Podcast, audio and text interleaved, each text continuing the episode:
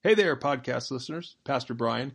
And in today's episode, we're going to be going through the third module on one of those discipleship tracks at pursuegod.org. So I encourage you to go on over to that website, scroll down until you see discipleship tracks, and pick one of them. They're all called The Pursuit, but you'll notice that we have several different editions. And in today's conversation, I talked about this with my fighter pilot small group. We're going through some training as they're getting ready to disciple people in their own lives. And so we use the military edition, but you can use any one of the editions because every single edition of our discipleship tracks has this this third um, module, which represents how to honor God in your life. And so the whole idea here is if you're discipling someone and they're already a Christian, or maybe you led them to faith in that second module that's all about helping them trust Jesus. Now it's your job to help them get to the next thing. You know, the second arrow in what we consider a pursuit of God, which is helping the person that they're discipling to live a God honoring life and lifestyle. So that has to do with spiritual disciplines and choices and everything. And so that's what today's conversation is all about. Now, again, this is a training topic. And so this is great for anyone out there who wants to become a disciple maker. I hope you enjoy it as you listen in uh, on our conversation with my fighter pilot guys and then also, remember, check it out and so much more at pursuegod.org.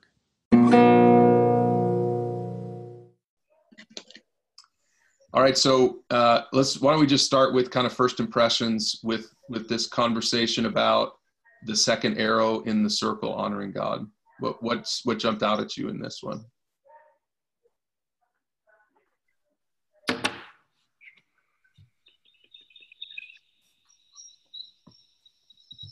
I mean, that's kind of what traditional church, like all traditional church and community groups are all about living to honor God.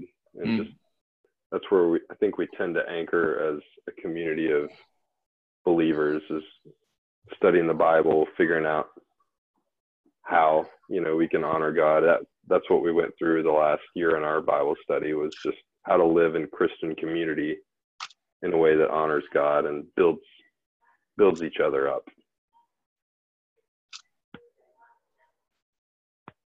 So for me, the thing that jumped out was the Ezekiel verse, actually, hmm. the stony heart concept. So it's tough for me because like relationships are arguably, you know, besides your relationship with Christ, the number one thing you're supposed to do, discipleship, relationships, all that kind of stuff and I don't know that I felt like any sort of a change, you know, in my heart. I feel like I have to mm. constantly struggle to want to care about other people. It kind of sounds maybe a little harsh, but it's sort of true, you know.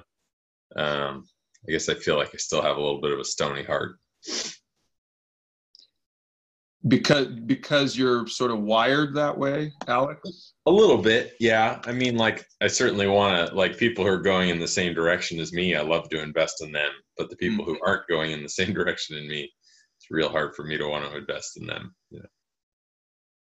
Yeah it's interesting. Our sermon today we started a new series on relationships and the first the first lesson was we actually used john the baptist as an example and how he was willing to in, he was willing to invest in Herod even though he had nothing to gain from it. Like he spoke the truth to Herod because because Jesus loves Herod.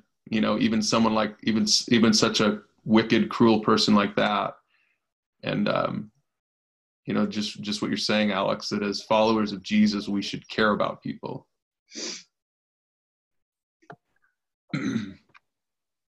that's good that's good for you to acknowledge that and recognize that that that's on your radar that that's an area of your life that you need to still maybe sanctify right? Give over to jesus. Yeah.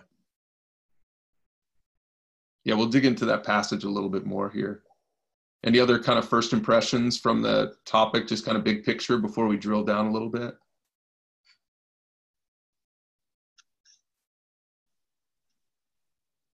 All right, so let's look at this. Let's look at this first point about the Holy Spirit, because I want to I want to make sure that we understand what that means, not just for ourselves, but even just as we disciple our kids and disciple the people that we're investing in in our lives.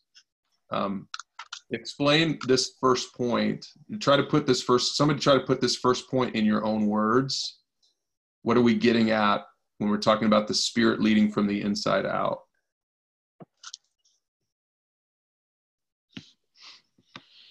Um, so one of the additional topics that I watched was uh, living worthy of Christ, hmm. and um, the speaker mentioned that when we became Christians, uh, which in this video he was talking about starts by faith.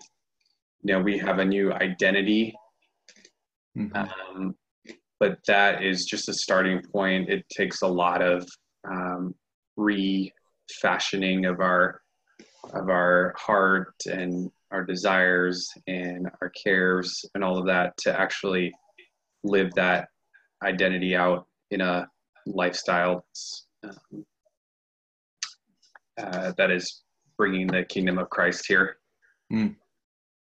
Um, so I think the identity is there. It's just everything we're doing now is, is, preparing for eternity. And I guess that goes along with the video we talked about. Maybe it was the last time before the end of the year where it shows like the timeline and how what we're doing now is just a smidgen mm. of what's oh, to come. The yeah, the red. Mm-hmm. Yeah. So Dan, in this in Ezekiel 36, does this does this speak does does this speak at all to the timing of this new heart and new action right? Because you're saying that it's that it's a that it's a process. Is that mm-hmm. a good word for what you're describing? Yep. Uh like how would you answer that to somebody who's maybe on the journey? You know a new believer who maybe let's say has a porn addiction and now he's a christian and he comes to you two you know two weeks in after the honeymoon you know the christian faith honeymoon. And he says hey i wanted to i wanted to click on porn again. What mm-hmm. what gives? How would you answer that? Well i mean the temptation is always there. It's just what you choose to do with the temptation because jesus was tempted you know multiple times. But use the word of God to defend himself against that. Mm-hmm.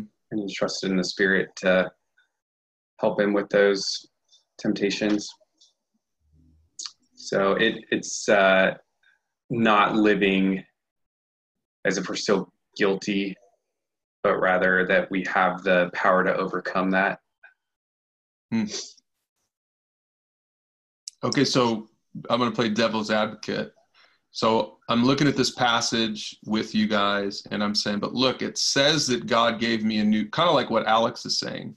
It says that God gave me a new heart.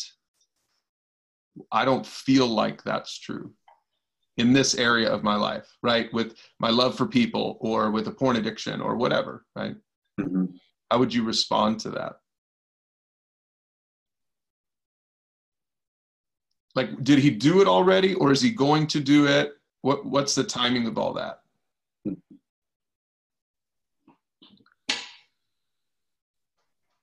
Yeah it's like any any muscle it has to be exercised. It's good. So it's uh it's a spiritual discipline it's a fight over time. Mm-hmm. and i guess to like either myself or the the porn guy you know it's there's a big difference between sinning and, and not caring and then uh, repentant sin mm-hmm. you your your heart has now been changed or tenderized i guess to the point where you're actually feeling bad because you're sinning against you know god your your savior so mm. if you're constantly at least got the repentant side of it and then you're choosing to do it less and less and over time that's a big difference between just not caring whatsoever mm-hmm. Yeah, and and I think to me that really you know jump over to topic eight just real quick. In this particular discipleship track, the one about the battle between the the the old nature and the new nature, and that's really re- what I think what this topic is getting at is there's a battle. It's not, and I think this is so important for all of us to understand, not just in our own lives, but then as we try to disciple other people that if, if you go into it with an with a naive expectation that hey, I'm a Christian now. I've got a new heart. And that means, you know, God purged me of all my old ways, my old thoughts, right? My old desires. I won't have to worry about any of those anymore. I think Galatians 5 really addresses that, right?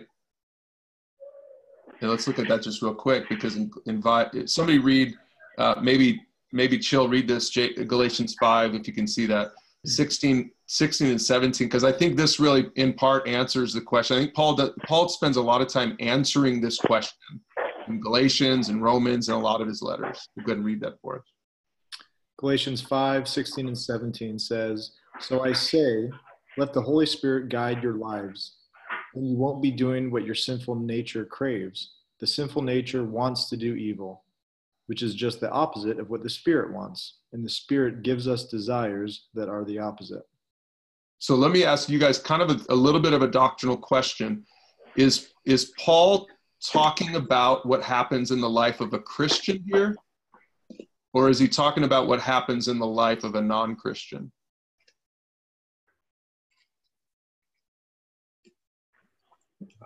I would no say. matter whether you're a Christian or not, you always have the flesh, the world, and the devil that's at war against you. So you, the war is won, but the individual battles still have to be fought hmm. day to day. I would say it's a Christian only because I guess doctrinally the Holy Spirit does not exist inside you until you've accepted Christ. Yeah, that's right. I think that's you're right on. He's definitely talking to I mean it's Ranger it's true what you said that it's the the sinful the sinful nature is a thing for believer and non-believer, but the Holy Spirit in you is not a thing for a non-believer, right?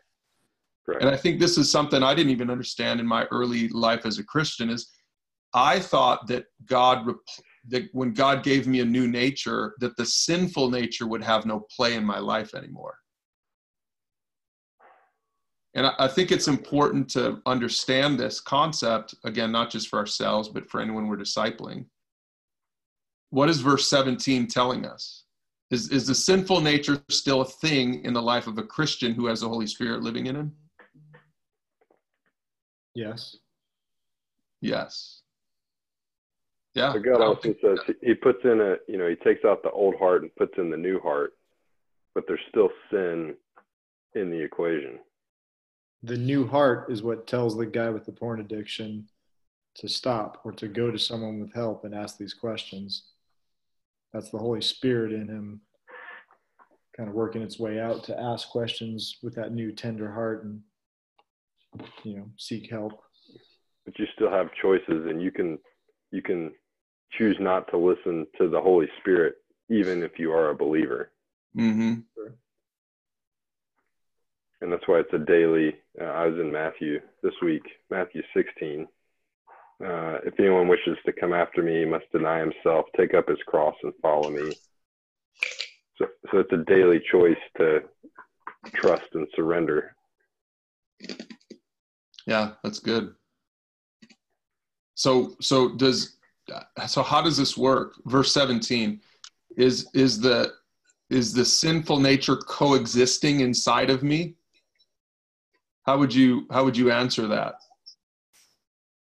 you know because it, it, the bible says we have a new nature right but then so verse 17 could be confusing because it says the sinful nature wants to do evil and I, my initial reaction is well why i don't have that anymore right? I don't have the sinful nature. I have a new nature, right? Uh, again, go back to go back to uh, Ezekiel 36. Let, let me let me bring that one up again. So Ezekiel 30. Let's kind of compare those two verses. Ezekiel 36. This is a promise in the Old Testament. I'm going to give you a new heart, and I'm going to put a new spirit in you. I will take out your stony, stubborn heart.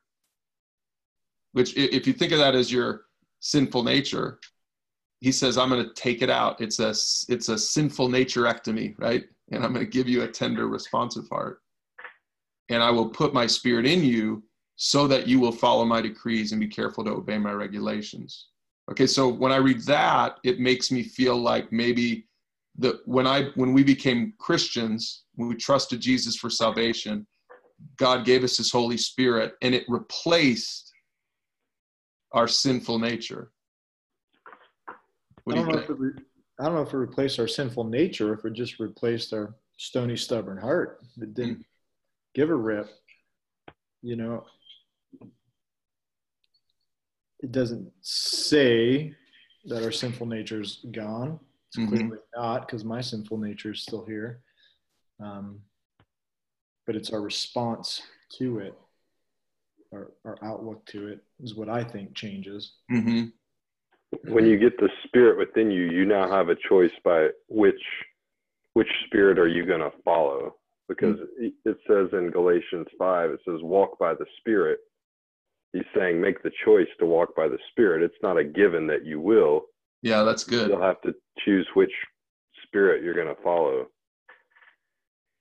That's good. I think that's a good way to say it, and that's really where this the battle topic ends. Where that one lands is it it talks about that that you have to make a decision to walk by the Spirit. Like the way I like to say it to new believers and old believers alike is when it comes to truth one in the circle, you don't participate with God. He saves you purely by grace through faith. You have 0% to do with that. But when it comes to truth two, right, when it comes to honoring God in your life, you participate with Him in that. And that, and that again, Paul's language is you, you verse 25, since we are living by the Spirit, let us follow the Spirit's leading in every part of our lives. Again, the implication is we get to choose whether to follow the Spirit's leading. We can follow the sinful nature's you know leading in our lives or where it's tempting us or we can follow the holy spirit's leading. In other words the spirit in us to get back to uh, topic seven the spirit in us leading from the inside out is not a guarantee that we're going to make the right choice every time is it? No because we have to follow yeah Yeah, and I think that goes back to you know more than God wanting us to just be robots who mm-hmm. worship. Like He wants us to want to follow Him, and so this whole process that we go through after accepting Christ, I think, is getting us to that point. And I was actually uh, looking at that same verse that Ranger was talking about in Matthew 16, but like a few verses earlier, um, when Jesus is talking about his death, Peter is saying, uh, God forbid it, this uh, shall never happen to you. And Jesus says, Get behind me, Satan. And I think that, you know, that kind of is the same for us to pick up our cross daily, is like Satan is trying to get us not to pick us pick up our cross and you know nail our flesh and our fleshly desires to the cross. Mm-hmm. But, yeah. Yeah, right. He wants us to follow those. He's like, yeah, do that instead. One other question about this first point before we move on to the Bible point. What somebody try to articulate the whole idea of the spirit empowerment versus willpower we're like, why is that important? Why is that an important distinction?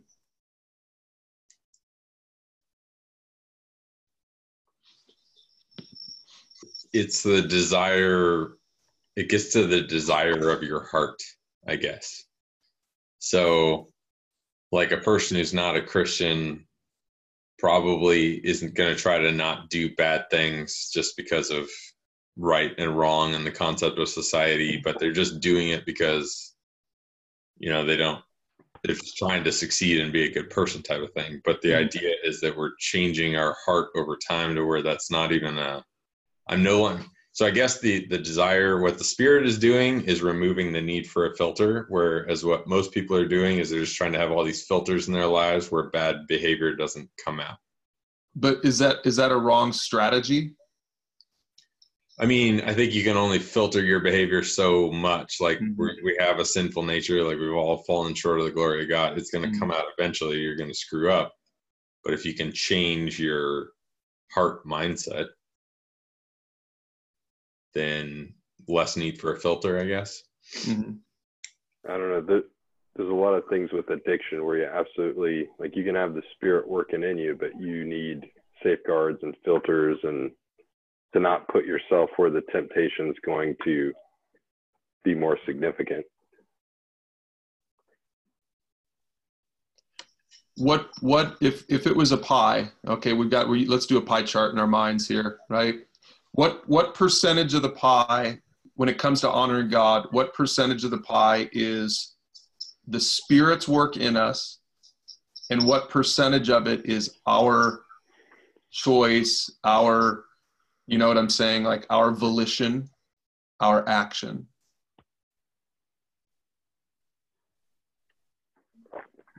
I mean, I wish it, I wish it was more the spirit than it is. Unfortunately, I feel like it's 50-50 kind of. Mm.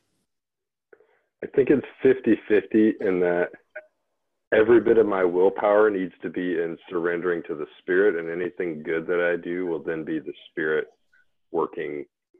So it's 100% of the spirit doing good, and 100% of me trying to not be me, just to be a servant. Hmm. Could it be? Could it be 80 20, where it's 80% my willpower and 20% the spirit helping me? If I'm a if I'm a good person, quote unquote. Are you talking as a believer or as an unbeliever? Uh, I mean, yeah, as a believer, as a believer. So let's say that you lead, you disciple somebody, and they're they're a, they're a solid moral person, right? Just for sake of argument, okay. So now you, you're covering this topic with them, and they're like, yeah, okay, I could see this verse saying, God did a little bit in my heart. I didn't really need that much done, though. But I didn't. There was there was about twenty percent that I needed done here, and uh, and yeah, I, I do notice it's a little easier now for me to not kick my dog, or whatever. How would you respond to that? Is that is that well, the right? Is that the essence of what Ezekiel's talking about and what Galatians five is talking about? I mean, if you look at Paul's life, he starts out as the least of the apostles, mm-hmm. and then he's the least of the saints, and then by the end, I think it's in Timothy, he's the least of sinners. Like he's the biggest sinner that he knows. Right. And and until you get to that perspective that if you're by yourself doing things, it's not going to be good for God's kingdom or God's purpose or his glory. If it's just you trying to will yourself into doing good, it's going to fail.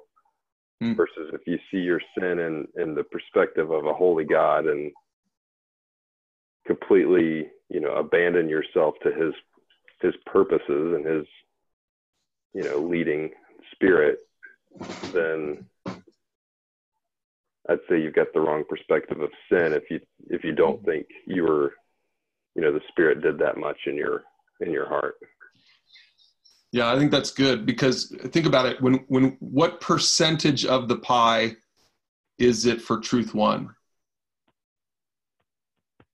that Jesus does? One hundred percent.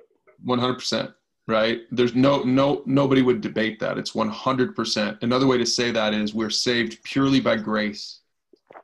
Grace means gift. It is purely purely a gift.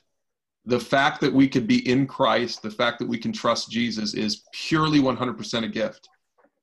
How much of it is a gift when we honor god in our lives? That's another way to ask my question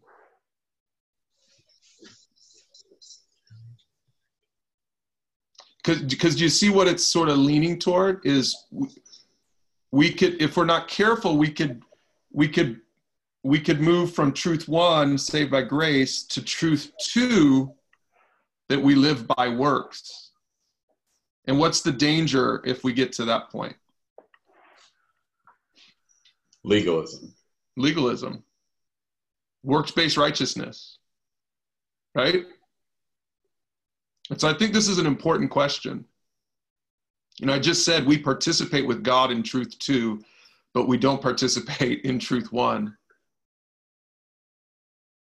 And so I think it's it really bears really trying to clarify in our minds. Okay, so what is this? What does Ezekiel 36 mean?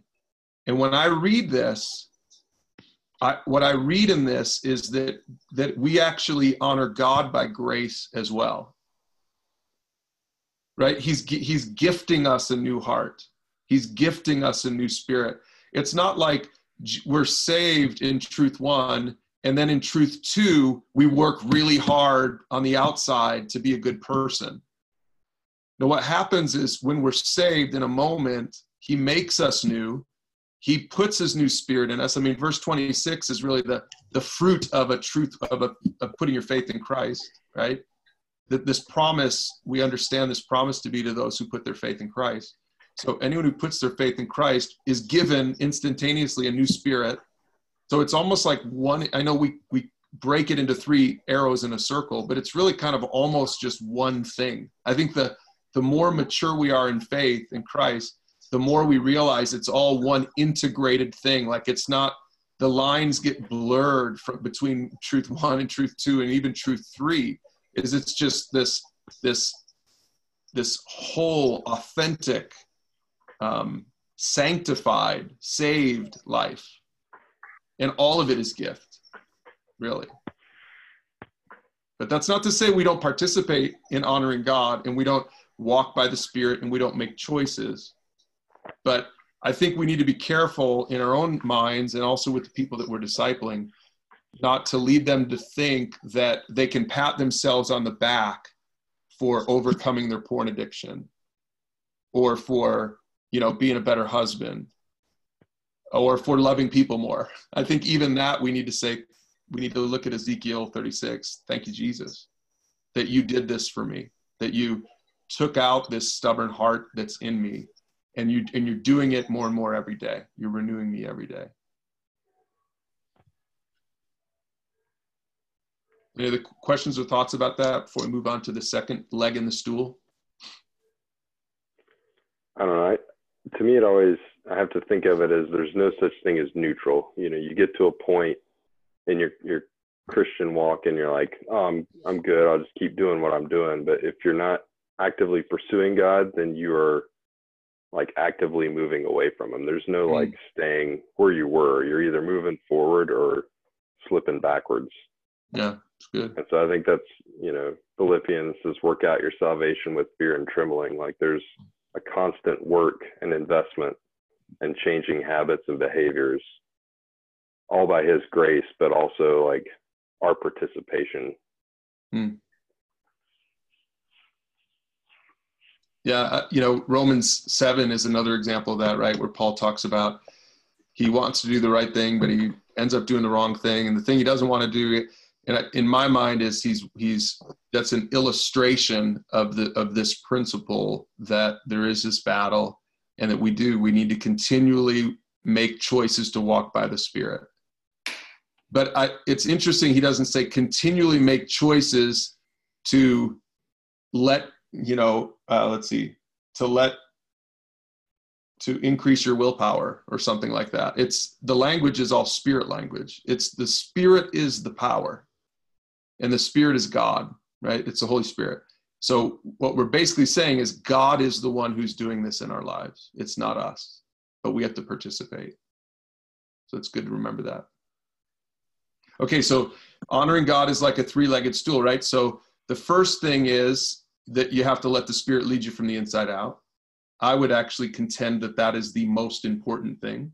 And that's why we put that first. Some people might think this next thing is the most important thing. I personally believe God Himself is the more important active agent in us honoring God, even than the Word. Now, the Word is from God, but it, but we could have the Word, and without the Holy Spirit empowering us to be obedient to it, it that wouldn't matter, right? So we move on to the second leg of the stool, and it's the Bible. So, somebody help unpack this. If the Spirit leads us from the inside out, what is the Bible's role in our lives when it comes to honoring God?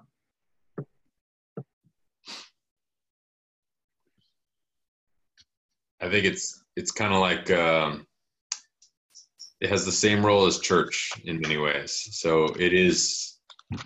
I look at the Bible as inspiration. Like I'm going to read that and be inspired to honor God in a different way, or look at discipleship in a different way. Mm. Unfortunately, my stony heart tends to like glom onto all the doctrine and history stuff. Uh, I'd like to look at the Bible and church as inspiration to then go develop relationships, you know, that spur from the inspiration. But yeah, it's not just a textbook. It, it's it should inspire me to action. I guess. Mm-hmm.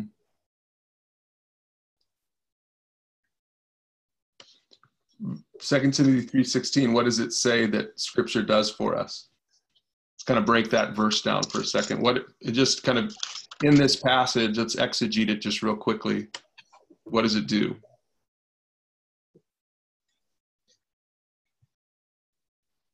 It's good for teaching, reproof, correction, and training in righteousness, so that man of God may be adequate and equipped for good every good work. Okay, so what is the? Have you ever thought about maybe the distinction between those things?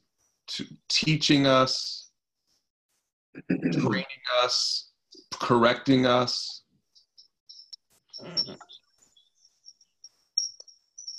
Can you give an example of that? Anyone want to give an example of that in your own life when when you were reading scripture and it reproved you, it corrected you, or in the NLT, it made you realize what was wrong in your life. Has that ever has that ever happened to anybody? Yeah. so for, me, uh, like I've struggled with all the standard vices, you know, that most guys struggle with. Uh, so there was that, but I always knew that was, you know, kind of wrong. But this whole concept of like caring about people. So after you read mm. Jesus with the tax collectors, Jesus with the prostitutes, like for me, caring about any one of you guys on the screen is super easy. We think the same, we act the mm. same. It's not a problem. Caring about my wife or family, super easy. But the second I see a person who probably doesn't pay their taxes and sucks more out of society than they give, like I don't care, you know? Mm-hmm. Um, so anyway, like scripture kind of did the reprieve there for me. And then, so now Katie is my uh, barometer for that. Mm-hmm. She's like, hey, that person looks like somebody you wouldn't like. Why don't you do something about it? wow. Yeah. Yeah. So, Alex, in your life, has that like been a has that been a process for you that maybe over the years, as you're reading the Word on a regular basis, you're reading those things, and then you're feeling conviction about it? Oh yeah, totally. Uh, and then just my own, I guess, evolution of being able to deal with it. Like, there's a couple guys at church, and they're nice guys, but they're just so um, you know, just so like kind of dorky and not with it. And it's just so hard to deal with them, right? But like that that's my mission is to make them feel like I'm I'm with them there, you know, regardless of how I feel about it initially. Or there's the homeless guy on the side of the street that is just bothering the out of me because he's asking me for money and tailing us over and over and over again. My initial reaction is to be pissed at mm-hmm. that person, not to care about them in any way, shape, or form. Yeah. So. Hmm.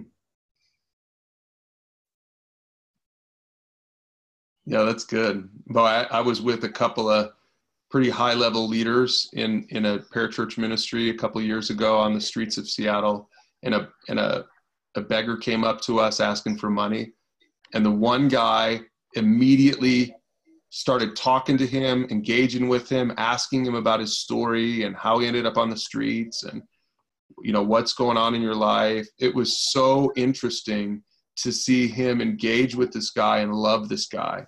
And he gave him like 20 bucks. And the other guy was with them, was just kind of standing there rolling his eyes like, come on, you know, we're like, we're, gonna, we're going to get drinks, you know? And he was like, come on, let's go, you know, let's get out of here. And this uh, the first guy just i mean literally for 15 minutes just engaging with this guy the, the heart for this guy was pretty humbling for me to see that because I was kind of caught in the middle. I was like an observer, right? I was I was observing the I was trying to be neutral, Ranger, to use one of your words. I was observing these guys and the two different reactions to this guy and trying to figure out where I really stood. And I was probably somewhere in between. Um, and to see them unpack it as we walked away, the, the cynical guy is like, he's just going to go buy drugs with that. And the first guy is just like, that's not my deal. God told me to love him, and I loved him. It was just so interesting to see, like, yeah, okay. Um, I, I think I would, I would, I do that differently now. I look at that situation differently now. How about someone answer this question? Share a teaching from the Bible that surprised you when you first heard it, and did you obey it? Why or why not? Right? Because if that if the the point of God's word is it shows us, you know, if, if Christians are supposed to honor God, how are we supposed to know what that even means without the Bible, right? So that means there's probably some course correction in our lives that we should be be able to point to because of the Bible.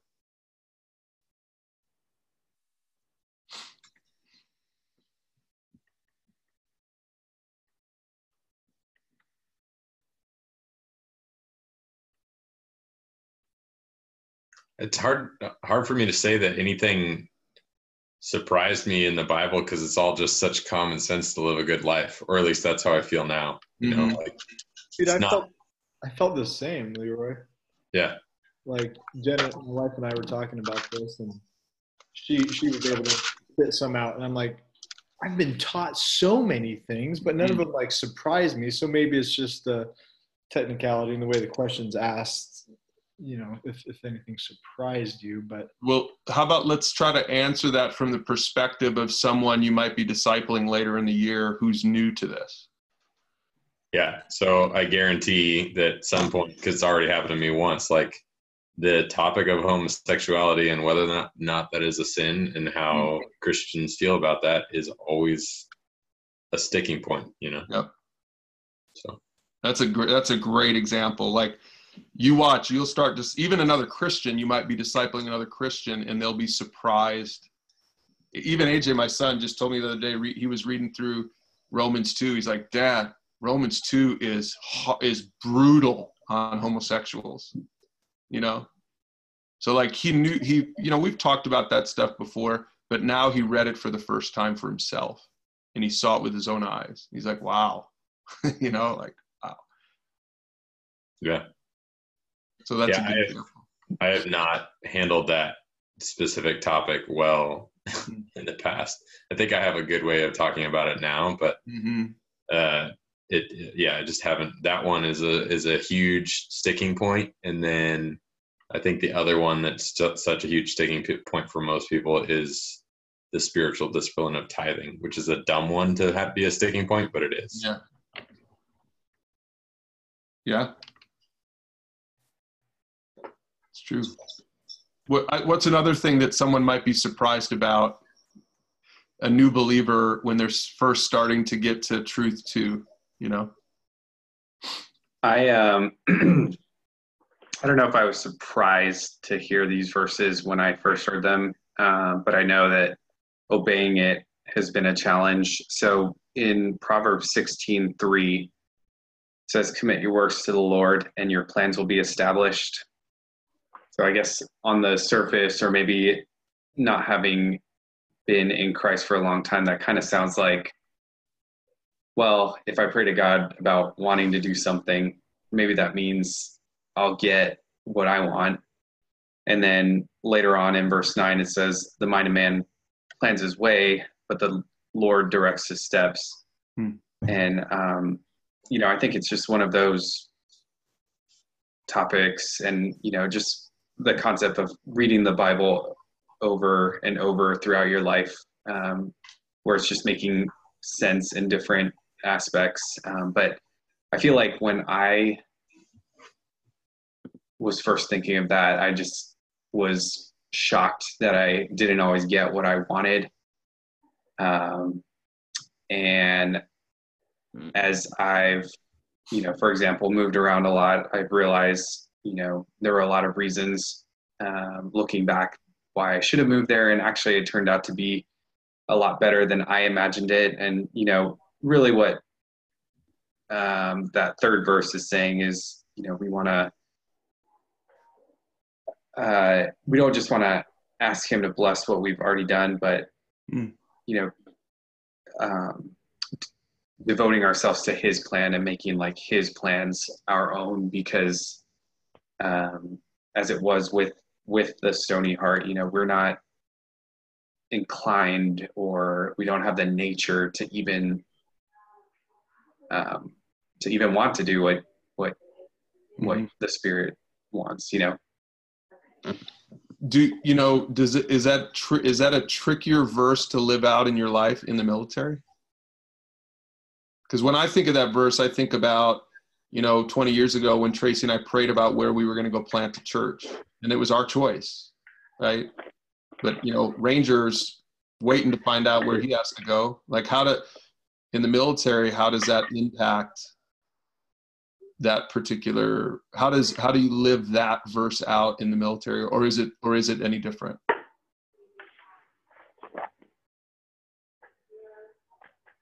I think it might be highlighted a bit in the military, specifically for where you live, mm-hmm. um, and and kind of the course you end up on. Um, but obviously, it's still applicable in in a lot of careers and a lot of mm-hmm. places. But it's yeah, it's certainly elevated. I would think that issue. Mm-hmm. There's a it's a evolution, I think, Brian, over time. Like at first at first you like think you have some level of control of your mm-hmm. military career, like in the first two years. Then obviously you realize you don't have much at all. And then it's all just luck and timing for whether guys are on a course or not or you know and then you go through this like kind of the the eight to ten year point where you're sort of just pissed because you have no control and then and then guys start making decisions after that but the the where that this verse fits in is what zero said second i think which is the the scheming that that people will do in the military to mm-hmm. get the position that they want over time mm-hmm. it may not be the station but to like to keep yourself on this rocket ship career path. Yeah, that's interesting. I, I think you could probably make an argument that you guys have are you guys are in more of a position to trust Jesus because you don't control your every move maybe even more than a than a guy in just in the business world well, I think it definitely gives me a peace. You know, a lot of times after I've been a little bit childish about how I hmm. might react to something, but you know, in the end, I do have Christ to come back to and be like, "Wow, thanks for what you're doing," and I know that there's a reason for, you know, whatever. Mm-hmm. Um, so I, I hope that that difference is kind of what um, others see, mm-hmm.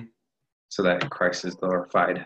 That, yeah, that's a good. That's a good way to think about it, because you want to, even in the way you handle stuff in your career, is an opportunity to glorify God through it. It's a good thing to remember, huh, Range Ranger? Man, I, I did it my own way. I planned and planned and planned and got spun up about it and realized I was no closer to making anything happen. So then I mm. just gave up. And mm. once you once you realize and embrace that you have no control, uh, you're only free when you have no choice. Is a saying mm. I have embraced. So it doesn't matter where I live. It doesn't matter what I do. As long as I'm doing what God wants me to do, then I can think about that instead of what I want to do. I think that's kind of the essence of what Paul's getting to in Romans 8 28 when he says, God works all things for good for those who love him and are called according to his purpose. is it's about because the context of that whole chapter is suffering and trials for Christians in the first century, right? So our our lives are nothing compared to that. And if that was true for them, if if that verse was true in the context of I might be going to my death, you know, how much truer is it for us when it comes to just this, you know, career thing that we don't have much control over, or or luck of the draw, or not luck of the draw, or you know, a kicker doinking the winning game-winning field goal off of the upright when he should have made it because it was only 43 yards. Anyway, I'm still getting over that in my own life tonight mm-hmm. as a Bears fan. But I think that's just part of you know this whole sense of changing our heart and mm. and changing our desires. Um, you know, over a year ago at my church, there was a sermon um, that was about being Christ's disciples, and they talked about, and I can't remember the reference off the top of my nugget, but um, when Jesus was telling the disciples, like, you have to eat my flesh and drink my blood to mm. to be saved, and and you know, he highlighted, uh, the pastor highlighted that that sounds crazy, mm. you know, to anybody. Like, uh, what are you talking about, Jesus? I don't know. You're acting weird. um, you know, and that's kind of how I think sometimes we might feel about the direction things are going or the relationships we're having or when the spirit calls us to talk to somebody that we we just mm. don't feel inclined to care for but then you know they fast forward and the disciples were faithful and then they realize well he was just talking about bread and wine or you know uh, as being a symbol and i I don't know. I feel like that's kind of the same way sometimes is he's maybe telling us something that seems crazy only to help us um, in our desires for him. And then it turns out good obviously. And yeah and you think about it he could have clarified that earlier in the story but he didn't. Mm-hmm. it, it was almost like he was testing them. You know, he if you remember in that passage, I think it was in John, he turned to his disciples after a bunch of people left him and he said, "Do you guys want to leave too?" He didn't say, "Hey, let me clear that up for you guys so that you don't think I'm a weirdo." You know, he said, "You you guys can leave too if you want." And uh, to me that's just such a fascinating story because he want he was testing to see if they were willing to be all in with him and see it his way rather than their way when it doesn't always make sense. And that, that's such a great example of this you know this question about the bible guiding us because when you're discipling someone and it i mean alex remember that in a small group a few years ago that new new believer new believing couple they were at our house and after a small group one night one of the other Christians in the small group started talking about what the Bible says about homosexuality, and they didn't they didn't talk about it in a very uh, like winsome way for a new believer, and uh, and I think really like like you could see it in this new believing couple that they were like freaked out. They were like, "Wait, what? The Bible says that that that's wrong." Because their whole life they've been they you know their culture says you're a you're a moron to think that that homosexuality is wrong right? That's old fashioned and ancient and big, bigoted and et cetera et cetera. And so it was it was interesting that they that was like they were thrust into this place where they had to decide if they were if they were going to trust jesus's perspective over their own. Um, it was an early test for them. And they passed the test but we we tried to kind of kid glove it with them for a little while to to not freak them out too much. I mean, Jesus said those things a couple years into his relationship with his disciples. I don't know if he would have said that like that on day one, you know. And I think we need to keep that in mind, even as we're discipling people, as they're learning, as they're reading God's word for themselves. We need to help help them as we walk with them through some of these harder teachings, right? That go mm-hmm. against their instincts or their culture. So last thing in the trifecta, and then we're done with this topic. So again, it, this this this is all about living to honor God, and there are three things that help us do it: the Spirit, the Bible, and then the last thing is other believers.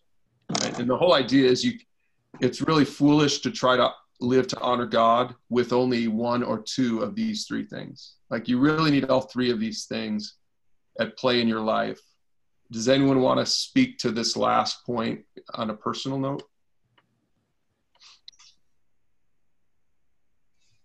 So I'll just give a minute or two, and then unfortunately I have to run because I'm Class B bachelor status, and I got to grab the kid from the parents and put him down. But uh, so I, I mean, for a long time I had Christian friends, but it was just because that was the circle I ran in. It's not like we were holding each other up or holding each other accountability. Like mm-hmm. I went to a Christian school, and then those were just kind of the people that were around but it wasn't purposeful in any way. And then you like get into the military and all of the military chapels and officers Christian fellowship, at least that I was a part of, was was mostly a, a joke. And so mm-hmm. I didn't have anything close to like what the verse was talking about. And it wasn't until kind of Utah and then, you know, times after that that it changed a little bit. And I'm still bad about having like a peer peer-to-peer relationship that is accountable. I have a couple mentors who are real great about this part of the thing, but I'm not great at the like peer-to-peer thing. But one thing has helped me out is being a small group leader. Like I feel extremely accountable to mm. people in my group um, more so than I ever did before. So yeah, there's the build you up, there's the go through life together, which I absolutely think is important. But the biggest thing for me has been accountability. I think mm. of other of other believers. That's also just because I operate by guilt. Has anyone ever had it happen to them where someone kind of called them out on sin? Like it says in this verse, if another believer, Galatians 6, is overcome by some sin, you who are godly should gently and humbly help that person back onto the right path have you ever done that for someone or has someone ever done that for you? What's marriage for right? That's just what i was going to say.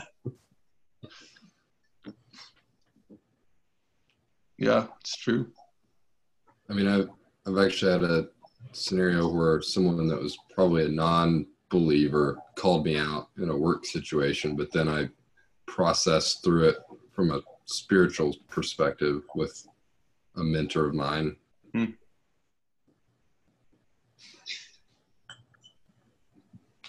What did you receive it right away or no? I was humbled right away.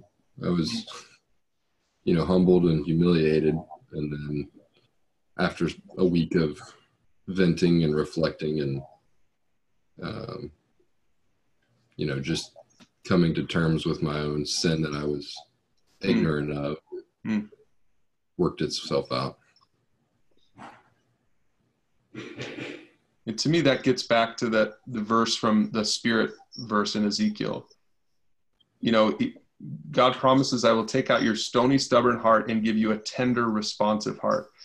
I think that's a large part of what he's talking about is you're being responsive toward those times in your life when you're called out, when you're corrected, when when another brother or sister or your wife or whatever just kind of challenges you on your action or your attitude. And you know if this if we let the spirit lead us then we have a tender responsive heart rather than kind of that typical heart that guys have well that any human has but especially a guy has that kind of puts up the wall and and we want to sweep it under the rug or whatever right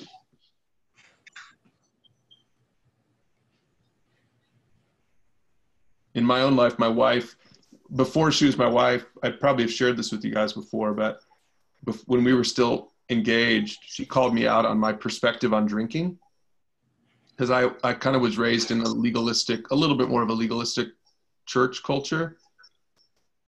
And so basically, I thought if you had a beer, you were sinning.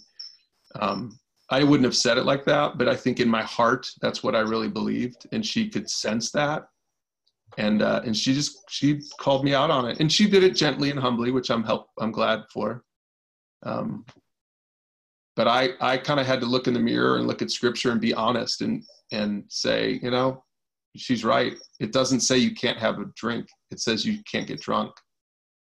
And um, and so that was kind of a turning point in my. That was that would have been one of my answers to when something surprised you in Scripture. You know, I was that was surprising to me to be honest about that.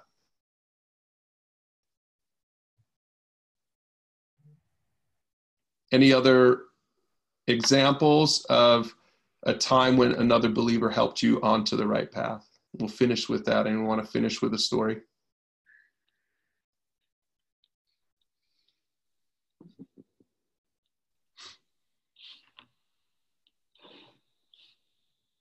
How would you do it if you're discipling someone and you're going through this topic with them and they they look at you and they say, Jason, is there something in my life that doesn't honor God?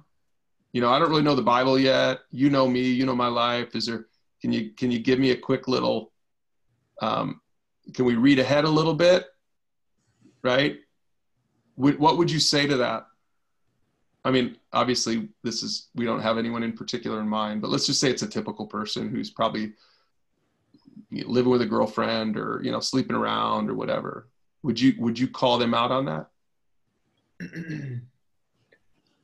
I mean i would probably i think it's better if they are the person that comes up with it. So i would just maybe ask some additional questions to get their gears turning so that they were the ones that came up with the answer and then i could would attempt to try to help them with that or set up some sort of plan on how to overcome that. Yeah, that's good. Instead of just, unless there was something that was just so glaring, you know, yeah, it's kind of say like, well, man, you know, now since we're talking about it, you know, I think this might be an area that you could maybe potentially start in or take a look at. Yep. Hey, dudes, I apologize. I got to bounce. Have a great night. Good night, Alex. See you. Yeah, Jason, in my life, I've, I've had to do that at least twice, where in two pre-marriage uh, situations, we led we led the couples to faith before they got married. So we did it in the course of our premarital counseling, which is awesome, by the way, to offer to do to do premarital mentoring with a couple. Uh, that's a really good way to start discipling someone else with your spouse. Hmm. Um, but be forewarned that if they come to faith before they get married, you're going to have that awkward conversation because they're almost guaranteed to be sleeping with each other, right? I mean, because why not? Why wouldn't you in today's culture? And so then that that you ha- kind of have to make that decision: Are we going to bring this up or not? And Tracy and I, two different times, we've talked about that. We're like, and we, it was actually on this very topic, the honoring God topic, that we were do, we were doing that. So we led them to faith in the trusting Jesus topic, topic six from last week, and then we and then we got to the honoring God topic, and they asked us point blank. We weren't even going to bring it up because they were like a month away from getting married, and we are just like, you know what, you know, like why even bring it? Let's just you know, let's just ride this thing out.